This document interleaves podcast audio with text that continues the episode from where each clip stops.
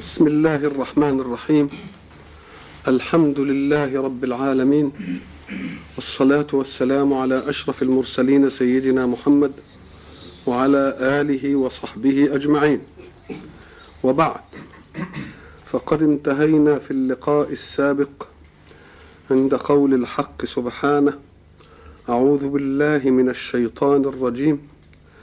هل ينظرون إلا أن يأتيهم الله في ظلل من الغمام والملائكة وقضي الأمر وإلى الله ترجع الأمور. وبينا أن الحق سبحانه وتعالى قال ذلك بعد أن طلب من الناس أن يدخلوا في السلم أي السلام أي الإسلام كافة. أن يدخلون في الإسلام بكل أشكاله وبكل ألوانه وبكل صوره فلا يأخذون بعضا من الإسلام ويتركون بعضا لأن الإسلام إنما يمثل قانونا مجتمعا لأمة مجتمعة. وقلنا إن الحق سبحانه وتعالى أراد بذلك أن يعصم الناس من فتنة اختلاف أهوائهم فتحمل عن خلقه ما يمكن أن يختلفوا فيه. وتركهم أحرارا في أن يزاولوا مهمة استنباط أسرار الله في وجوده بالعلم التجريبي كما يحبون. فإن أرادوا رقيا فليعملوا عقولهم المخلوقة لله في الكون المخلوق لله بالطاقة المخلوقة لله ليسعدوا أنفسهم وليرفهوها.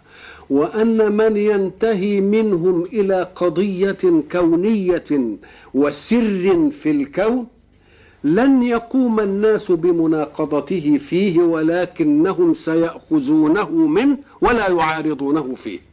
إذا فما يمكن أن يستنبط من أقضية الكون المادية بواسطة العلم التجريبي أمور سيتفق عليها الناس. ولكن الذي يمكن أن يختلفوا فيه هي الأمور النابعة من أهوائهم لأن لكل واحد هوى وكل واحد يريد أن يتبع الناس هواه ولا يتبع هو هواه. إذا فالحق بالمنهج عصمنا من الأهواء. فقال ادخلوا في السلم كافة أي في كل صور الإسلام بكل ألوان المجتمع حتى لا يأتي تناقض الأهواء في ذلك المجتمع. كن أيها المؤمن في سلم مع نفسك فلا يناقض لسانك ما في قلبك فلا تكن مؤمن اللسان كافر القلب. كن منسجما مع نفسك انسجاما يدخلك في السلام مع نفسك فلا تدخل في صراع الملكات. وأيضا كن داخلا في السلام مع الكون الذي تعيش فيه مع مع السماء مع الأرض مع الحيوان مع النبات. كن في سلم معها لأنها مخلوقة مسخرة طائعة لله. فلا تشز أنت عنها لتغضبها وتحفظها عليك لأن الزمان الذي يحدث فيه منك ما يخالف منهج الله سيسبك الزمان وسيلعنك المكان. فكن في سلم مع الكون في ذلك. وإذا أردت أن تشيع سلامك في الكون فعليك كما علمك الرسول. الرسول صلى الله عليه وسلم يأتي ليكون أكثر الناس صياما في شعبان. فسئل عن هذا فقال إن شعبان شهر يهمله الناس لأنه بين رجب وهو من الشهور المحرمة وبين رمضان. فأنا أحب أن أحيي ذلك الشهر الذي يغفل عنه الناس فيه. فكأن رسول الله يريد أن يسعد الزمان بأن يشيع فيه لونا من العبادة لا يجعله أقل من الأزمنة الأخرى. كذلك الأمكنة يريد أن تسعد بك فهل منا من فكر في أن مكانا يعصى الله فيه؟ كخمارة مثلا أو كبريه أي شيء ثم يذهب واحد منا ليصفي نفسه ويهتف باسم الله فيه ويذكر الله فيه ويصلي لله فيه ليسعد هذا المكان بما يمكن أن يسعد به المكان في خضوعه للحق سبحانه وتعالى. كل ذلك لتنسجم مع الكون ولتنسجم مع الناس إذا ما دخلت في السلم كافة. كافة يعني في كل الأمور. وبعد ذلك قال إذا لم تدخلوا في السلم كافة فما الذي تنتظرونه؟ هل ينظرون إلا أن يأتيهم الله في ظلل من الغمام؟ هل ينتظرون إلا أن تفاجئهم القيامة بأحداثها؟ هل ينتظرون إلا أن يروا ذلك الكون المنسق البديع قد انتصر؟ والكون كله تبعثر. والشمس كورت والنجوم انكدرت وكل شيء في الوجود تغير وبعد ذلك وجهوا بأنهم أمام ربهم. ماذا ينتظرون؟ إذا يجب أن ينتهزوا الفرصة قبل أن يأتي ذلك الأمر قبل أن تفلت الفرصة من أيديهم وينهى أمد رجوعك إلى الله. إذا فقول الحق هل ينظرون؟ يعني ماذا ينتظرون؟ لماذا يتلكؤون؟ لماذا يسوفون في أن يدخلوا في السلم كافة؟ ما الذي ينتظرون؟ أينتظرون أن يتغير الله أو أن يتغير منهج الله؟ أم ماذا ينتظرون؟ هل ينظرون إلا أن يأتيهم الله في ظلل من الغمام والملائكة؟ حين وقلنا أنه حينما ترى أو تسمع شيئا يتعلق بالحق مما يكون مثله في البشر كجاء ربك والملك صفا. آه أن يأتيهم إيه؟ الله في ظلل من الغمام. ينزل ربنا إلى إلى السماء الدنيا. آه يضع الجبار قدمه في في النار. مثلا كل ذلك ساعة تسمعها. يجب أن تأخذ كل ذلك في إطار ليس كمثله شيء. فكما أنك آمنت بأن لله ذاتا لا كالذوات فيجب أن تعلم أن لله صفات ليست كالصفات وأن لله أفعالا ليست كالأفعال.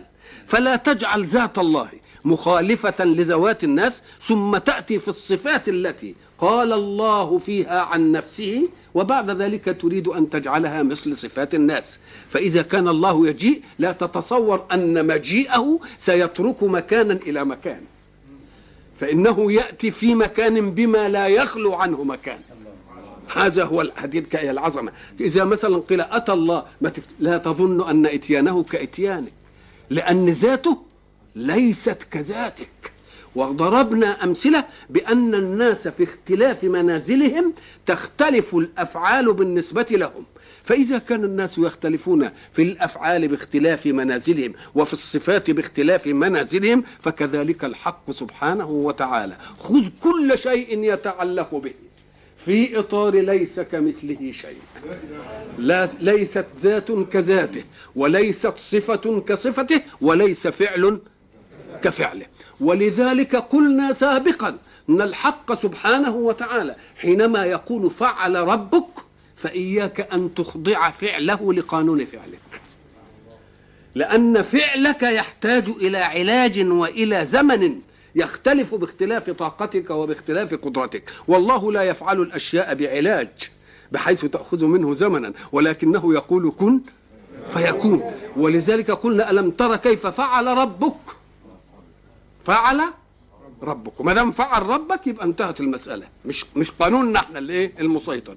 فكل شيء يتعلق بذات الله وكل شيء يتعلق بصفات الله وكل شيء يتعلق بأفعال الله خذها كما وردت منه. ولكن في إطار ليس كمثله شيء. حين يقول هل ينظرون إلا أن يأتيهم الله في ظلل من الغمام؟ يأتيهم الله هي اللي خلتنا نتكلم في هذا الكلام إتيان الله. وإيه يعني؟ إشمعنى جاب الحكاية دي؟ بعضهم يقول لك إيه؟ أنا أريد أن أنزه الله عن الإتيان اللي معروف لنا ده ولذلك يأتي يأتي الله يعني يأتي أمر الله أو حكم الله النهائي. نقول له طيب وليه جاب شال ديا وجاب إيه؟ يأتي الله. أم قال لك أيوه لأننا في الدنيا. نألف جيدا أن يأمر الوالي الأعلى أمرا. وأن يأتي من دونه لينفذه. والمنفذون له عرضة أن ينفذوا بأمانة ودقة أو ينفذوا بغير أمانة ودقة. فيجوز أن يفعلوا شيئا لم يكن من تقدير الوالي الأعلى. زي مراكز القوة اللي كانت بتعمل أشياء وبعدين يقول لك لا ده الأعلى مش راضي بها ما يعرفش عنها دي. فكأن الحق سبحانه وتعالى يريد أن يعطينا صورة عن الإنجاز الذي لا دخل لاختيار البشر في أن يخالفوا فيه. فبيقول ساعة يجيء الأمر إن خلعت كل قدرة لمخلوق عن ذلك الأمر. وأصبح الأمر لله وحده ولذلك مش هيأتي الأمر بس بتاع ده أنا وياه. يبقى أنا وياه يبقى مش ممكن حد هيحصل منه إيه؟ هيحصل منه مخالفة أبدا. يبقى يبقى جاء الحق سبحانه وتعالى بأسلوب أن يأتي الله في ظلل من الغمام والملائكة يعني لن يستطيع واحد أن يكون له إيه؟ شيء يخالف فيه. لأن مين اللي موجود؟ الله. ما بيعملوش والله أبدا. ده العملية. والله حاضر. ليه والله حاضر؟ يعني لم يعد لخلق من خلق الله اختيار في أن يفعل شيئا. فكأن الوالي الأعلى حاضر العملية فستكون المسائل على وفق ما يريده الوالي الإيه؟ الأعلى. وفي ظلل من الغمام كلمة ظلة دي الشيء فيه شيء يظلك وفيه شيء تستظل به.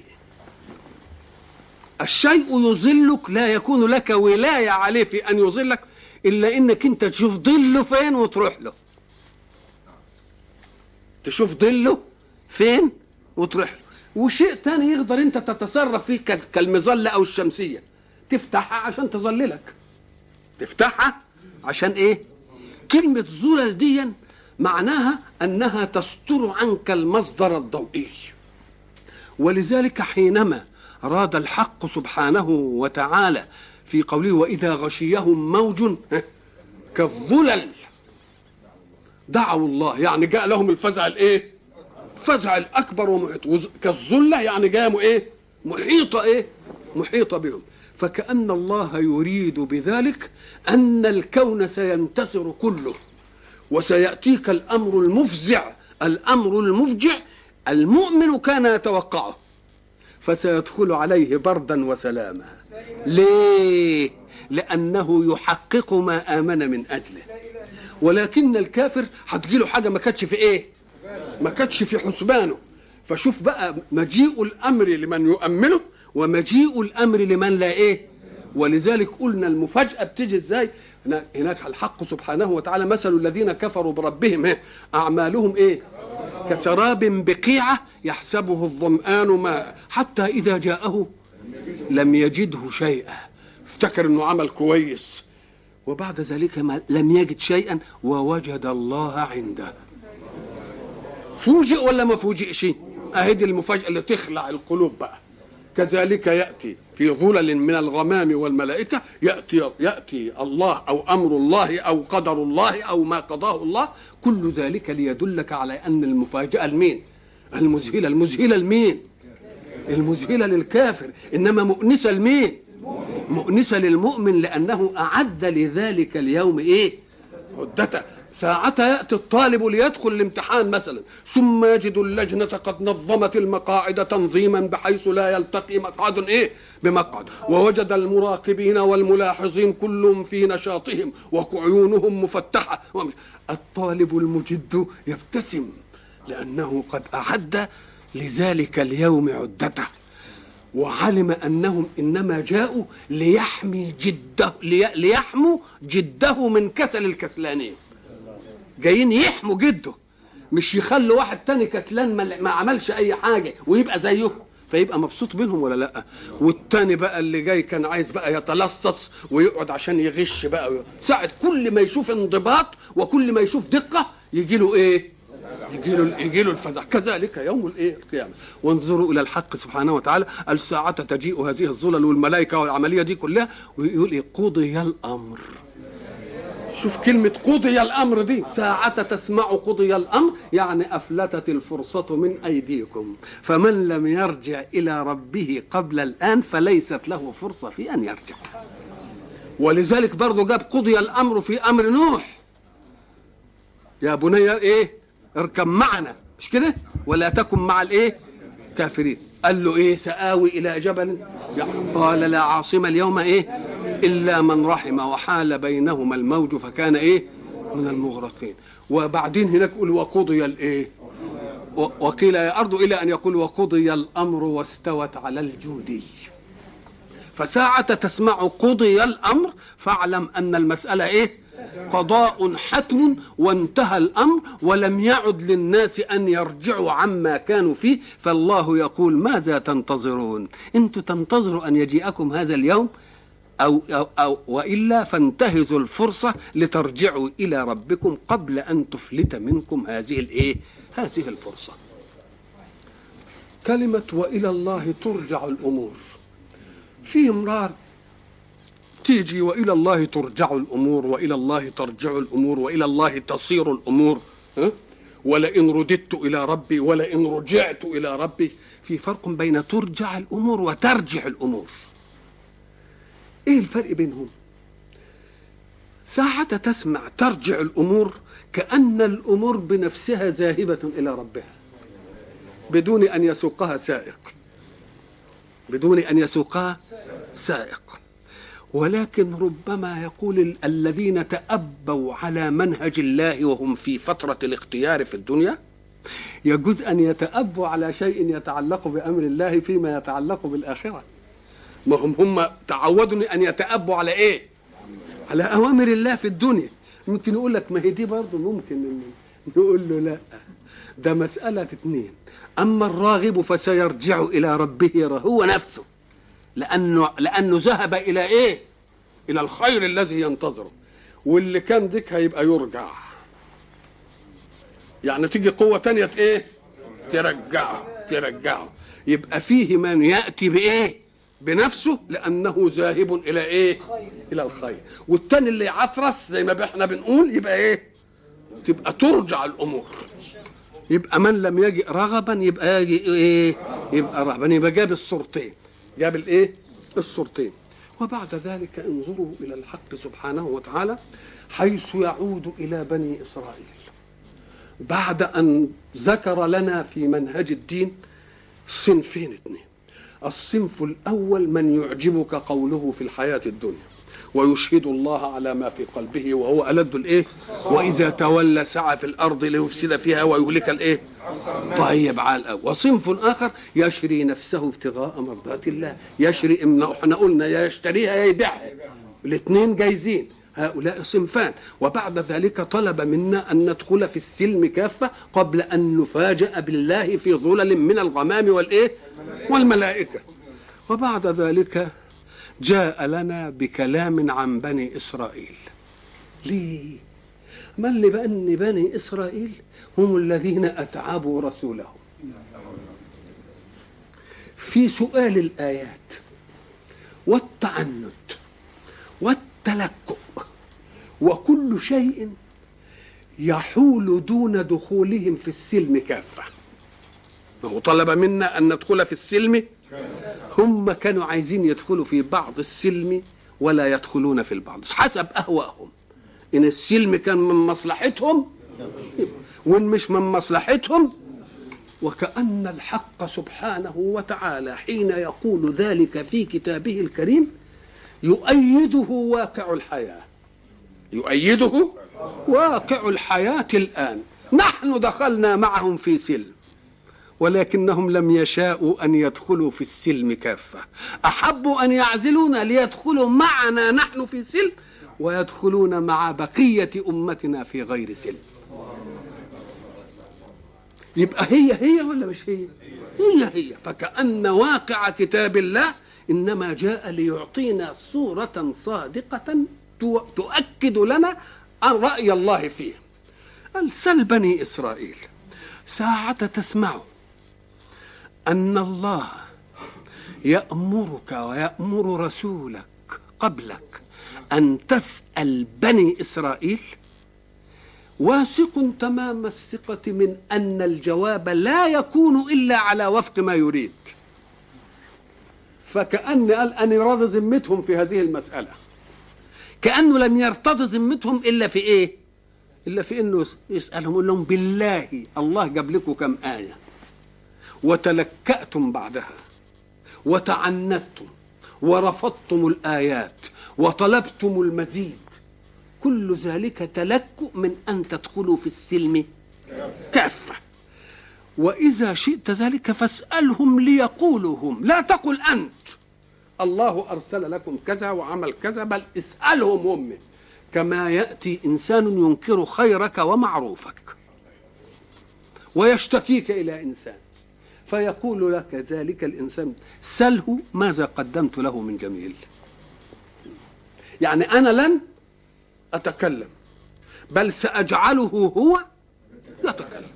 لا تقول ذلك إلا وأنت على ثقة من أنه لا يستطيع أن يغير شيئا. وساعة تسمع سل بني إسرائيل كم آتيناهم من آيات بينة؟ كم؟ كلمة كم دي؟ سؤال عن الكمية. سؤال عن الكمية. ومعنى سؤالهم عن الكمية أنها كثيرة كسرة لا تنكر. أنها كثيرة كسرة لا تنكر. ألم يفلك لهم البحر. ألم تجعل عصا موسى حية ألم يظللهم الله بالغمام؟ ألم يعطهم الله المن والسلوى؟ كل ذلك فعله الله إيه؟ معهم. أخذهم بالسنين أخذهم بالقمل والضفادع والدم كل ذلك فعله الله معهم. يبقى كأن الحق يقول لرسول الله صلى الله عليه وسلم. وحين تقول أن الحق قال لرسول الله صلى الله عليه وسلم فالقول منسحب على أمة رسول الله صلى الله عليه وسلم. يعني إذا جدلت أي واحد قل له الله أعطاكم كم آية. وأنتم نكلتموها وتلكأتم وتعنتم. يعني أنت تقولها برضو الإيه؟ أنت تقولها الآن. وكم آتيناهم من آية بينة؟ كم دي تدل على الكمية الإيه؟ وآية معناها أمر عجيب. وبينة يعني أمر واضح لا يمكن أن إيه؟ لا يمكن أن ينكر. سل بني إسرائيل كم آتيناهم من آية بينة. ومن يبدل نعمة الله من بعد ما جاءته فإن الله شديد العقاب. معنى يبدل نعمة الله يعني إيه؟ نعمة الله حين تصيب خلقه كان الواجب أن تستقبل بالشكران. ومعنى الشكران نسبتها إلى واهبها. والاستحياء أن تعصي من أنعم عليك بها. فإذا ما جاءت النعمة بغير ذلك فقد بدلت. ولذلك يقول الحق في آية أخرى ألم تر إلى الذين بدلوا نعمة الله كفرا؟ ما دام بدلوا نعمة الله كفرا يبقى الكفر اللي جه ده جه مطرح إيه؟ مطرح الإيمان يبقى إذا النعم دي كان ما كان مطلوب منها تعمل إيه؟ تعمل الإيمان فهم بدلوا النعمة وعملوها إيه؟ يعني النعمة كان يجب أن تكون سببا للإيمان ولازديادة الإيمان ولكنهم إيه بدلوها كفرا ومن يبدل نعمة الله من بعد ما جاءت فإن الله شديد العقاب. معنى شديد العقاب الأمر الواضح أن ذلك أمر يتعلق بالآخرة. الأمر الذي يتعلق بالآخرة لعل أناس يستبطئون الآخرة. أو أناس مش مؤمنين بالآخرة. فلو كان الأمر يقتصر على عقاب الآخرة لشقي الناس ممن لا يؤمنون بالآخرة. طيب الذي يؤمن بأن هناك آخرة تأتي وسيكون فيها حساب هو ده اللي إيه؟ سيكون سلوكه على مقتضى ذلك الإيمان. والذي لا يؤمن أن هناك يوم آخر ماذا يكون الموقف منه؟ يبقى العالم يشقى به.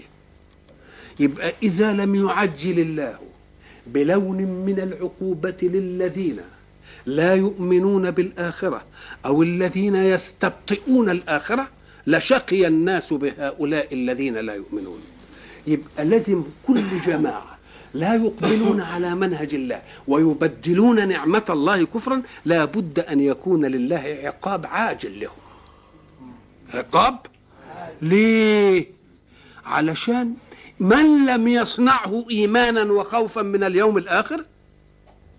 يبقى لا يصنعه مخافة أن يأتيه في, في الوقت الذي يؤمن به أنه موجود في الدنيا يبقى يخاف لهذا الظالم إذا, إذا علم أن ظالما ظلم الناس ثم جاءت آخرته سيئة فسيخاف أن يظلم وإن لم يكن مؤمنا بالآخرة ليه؟ لأنه يقول لك ده مسألة يعني ما بتتخلفش كل اللي بيظلم بشوفه نهايته سيئة يبقى إذا مش مهم إنه ينتظر الإيه؟ ينتظر الآخرة. ولذلك الذين يبدلون نعمة الله كفرا يقول الله فيهم وأحلوا قومهم دار البوار جهنم يصلونها وبئس الإيه؟ نقول له ده ده العقوبة الأخيرة. عقوبة إيه؟ الأخيرة. إنما ليس معنى ذلك أن يتركهم الله في الدنيا بدون أن ينالهم إيه؟ عقاب الذين وهم مؤمنون يظلمون ويتعسفون مع أنهم مؤمنون. لا يتركهم الله إلى أن تجيء الايه القيامة بل لا بد أن يجيء لهم في واقع دنياهم ما يخيف الناس من هذه المصارع حتى تستقيم حركة الحياة بين الناس جميعا. وإلا فسيكون الشقاء من النا... واقع على الناس من الذين لا يؤمنون بأن هناك إيه؟ ولذلك كان بعض الصالحين يقول اللهم إن القوم قد استبطأوا آخرتك. وغرهم حلمك فخذهم أخذ عزيز مقتدر. لأنك لو سبتها الحكاية كده للآخرة آه. ولذلك شاء الله سبحانه وتعالى أن ينع أن يجعل في منهج الإيمان تجريم وعقوبة تقع في الدنيا. تجريم بعض الأعمال يجرمها ويضع لها إيه؟ عقوبة. ليه؟ عشان بقى اللي مش اللي شاكك في أمر الآخرة ما يستشريش في أمر الإيه؟ في أمر المعاصي وأمر الإيه؟ المخالفات. وشدة عقاب الله لا تجعلها في الآخرة فقط بل اجعلها في إيه أيضا؟ برضه في الدنيا. نعم. ولذلك قلنا هناك عند قوله سبحانه وتعالى ومن أعرض عن ذكري فإن له إيه؟ معيشة ضنكا ونحشره يوم القيامة إيه؟ أعمى. ثم يقول الحق سبحانه وتعالى زجن للذين كفروا الحياة الدنيا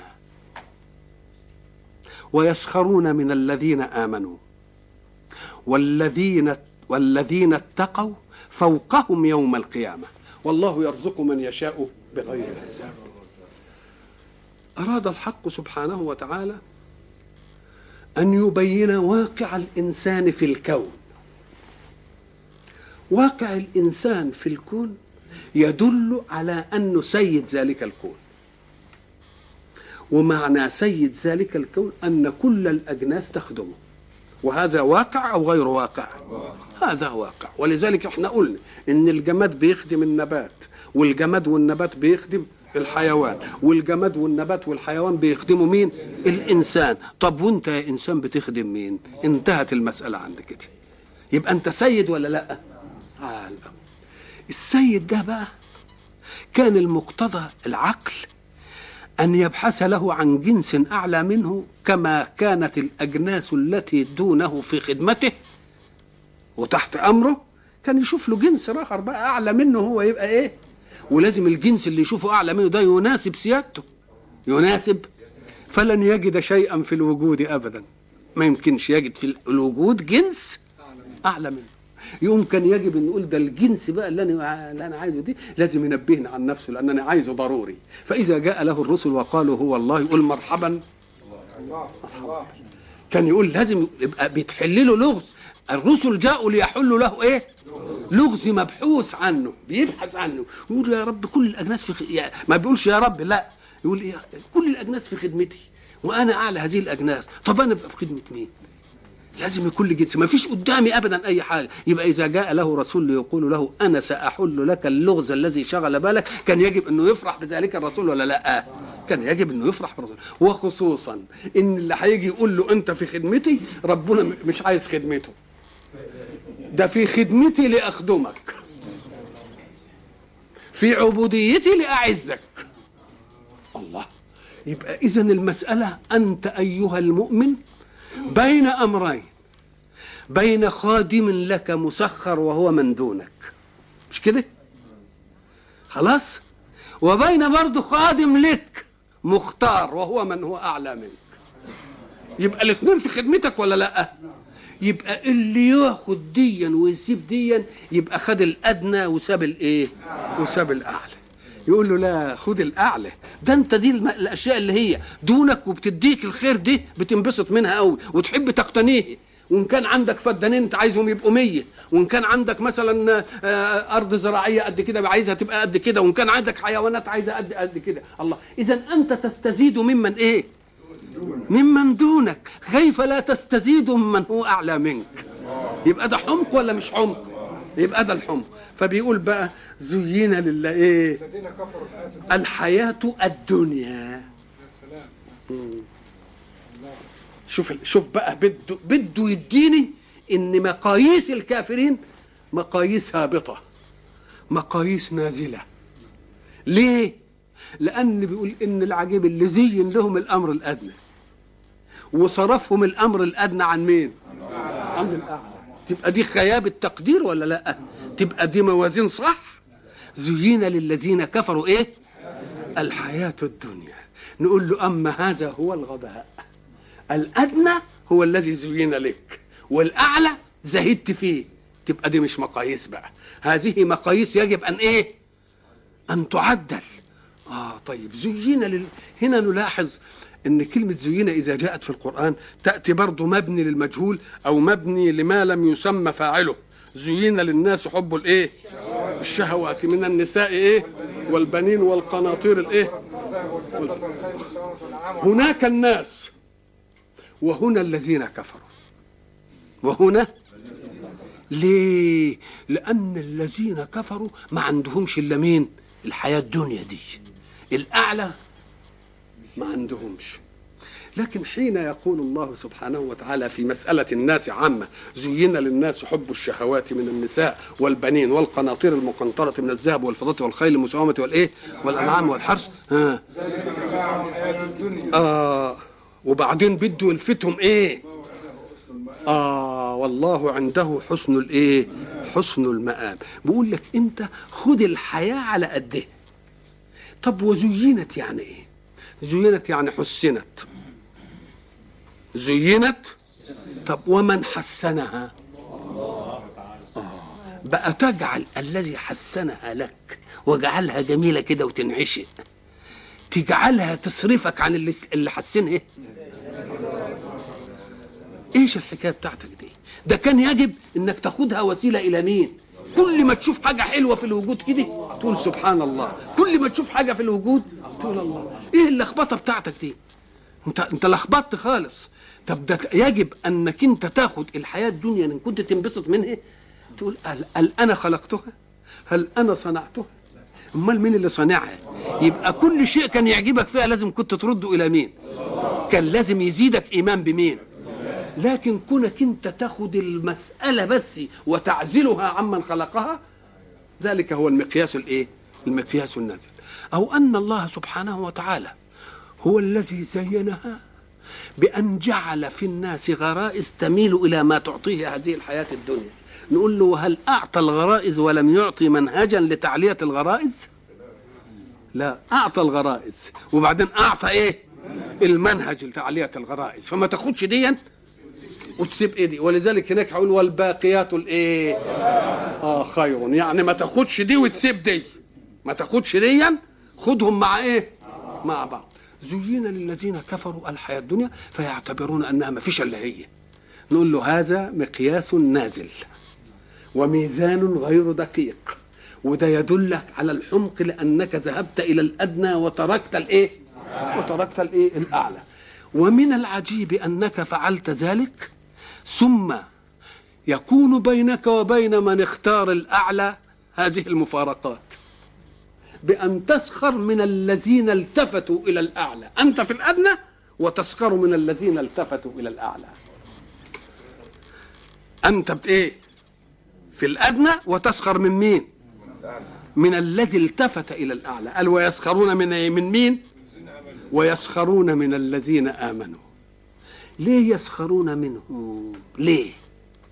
أم قال لك لأن الذين آمنوا ملتزمين.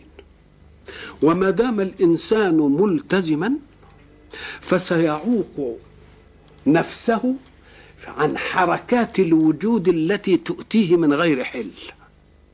ما دام ملتزم. لكن هؤلاء قد انطلقوا بكل قواهم وملكتهم إلى أن يربوا ما يزين لهم الحياة. وأنت ولذلك مثلا تجد إنسان يعيش في مستوى دخله الحل. وإنسان تاني بيقلب زي ما بيقولوا تقوم تلتفت تلاقي هندامه كويس ولبسه كويس ودك يعني يمكن ما عندوش إلا بدلة واحدة ولا قميص واحد ولا مثلا يوم ساعة ما يشوفه كده يعني يسخر إيه؟ يسخر منه ليه بيسخر منه؟ لأن هو أعلى في المقياس الذي يعتبره ودي أعلى في المقياس اللي ده ما بيعتبروش فيقول الحق سبحانه وتعالى والذين اتقوا فوقهم يوم القيامة. والذين اتقوا فوقهم يوم القيامة. وش معنى يوم القيامة يا رب؟ ده يفوقهم حتى الآن. ده فوقهم حتى الإيه؟ قال لك أنا بكلمك على المنظور المرئي للناس لأنهم ما بينظروش إلى الراحة النفسية. وهي انسجام ملكة الإنسان كده حينما يذهب لينام كده.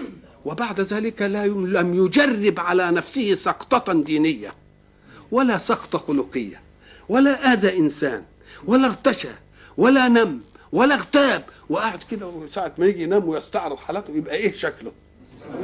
يبقى مبسوط. هو مش شاعر بدي ولذلك ربنا ما دخلهاش في المقارنة. قال إحنا هندخل المسألة اللي مش هيقدروا عليها. والذين اتقوا إيه؟ فوقهم يوم القيامة ولذلك يقول الحق سبحانه وتعالى إن الذين إيه؟ أجرموا. ها؟ كانوا من الذين آمنوا إيه؟ يضحكون.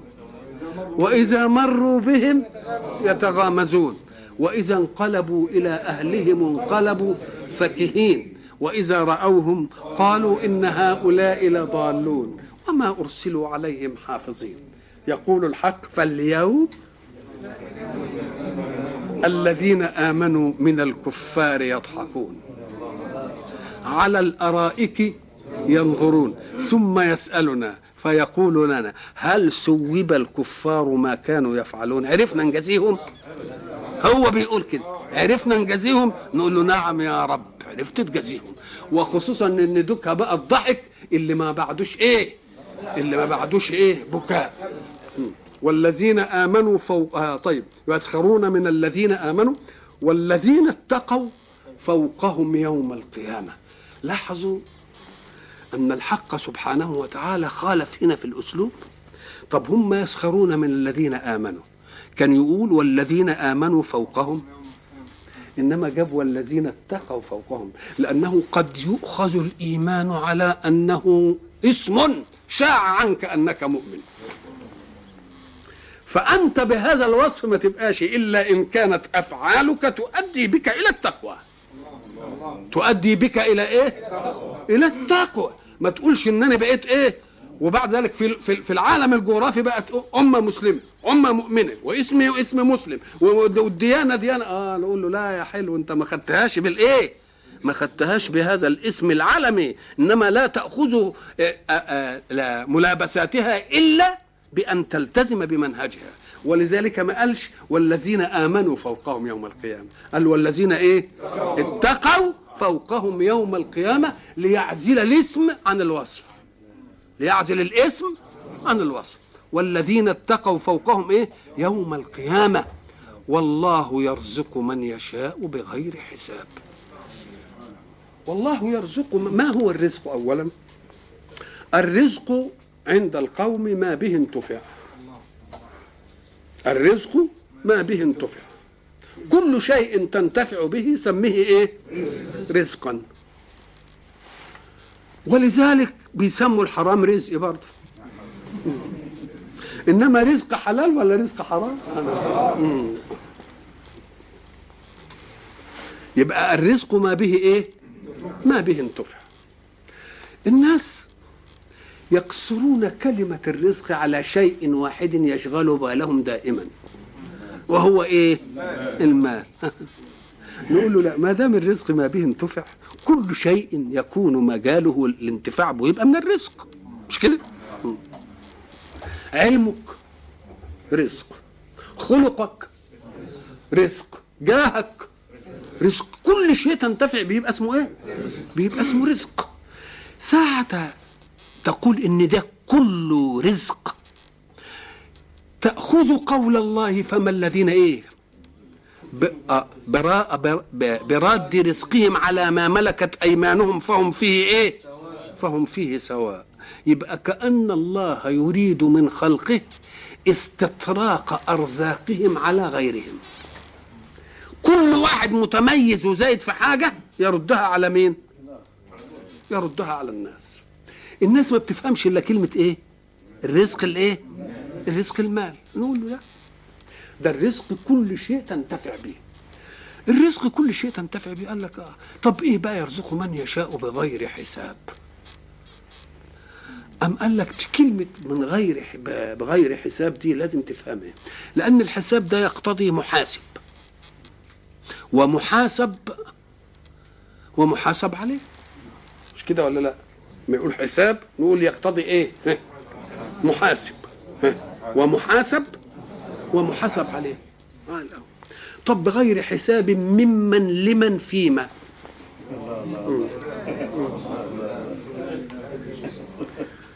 بغير حساب ممن لمن فيما. نقول له تعالى بغير حساب من الله يعني يرزقك لا على قدر سعيك يمكن أكتر شوية مش ماسك لك حساب.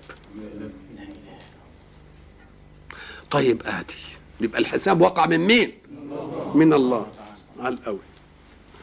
طيب يرزق بغير حساب. لأنه حين يرزق لا توجد سلطة أعلى منه تقول له أنت اديت أكتر ليه؟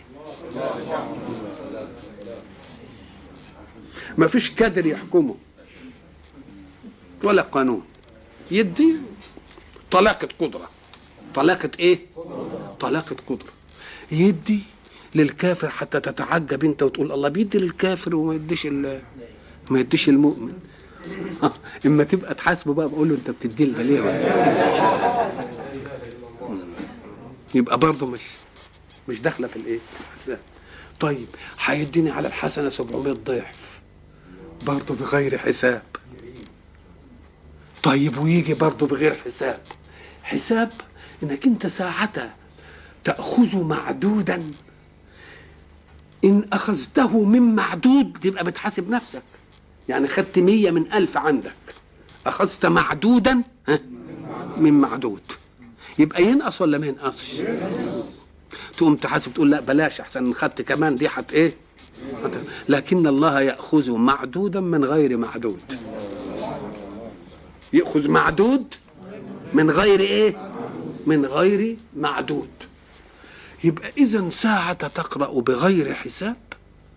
قل إن الحساب إن كان واقع من غير الله على الله ما فيش حد هيحاسبه. ما فيش حد إيه؟ طيب وإن كان الحساب واقع من الله على الغير نقول مش هيديني على قدر إيه؟ عملي. بل حي إيه؟ بل حي إيه؟ هيزود. مش هيحاسب نفسه لأن ما عندكم ينفد وما عند الله إيه؟ وما عند الله باق. يبقى اذا تلك العملية اللي هي يرزق من يشاء بغير حساب تخلي كل واحد يلزم أدبه إن رأى غيره قد رزق أكثر منه. لأنه لا يعلم حكمة الله فيها. إلا أن له فيها حكمة. إلا أن له فيها إيه؟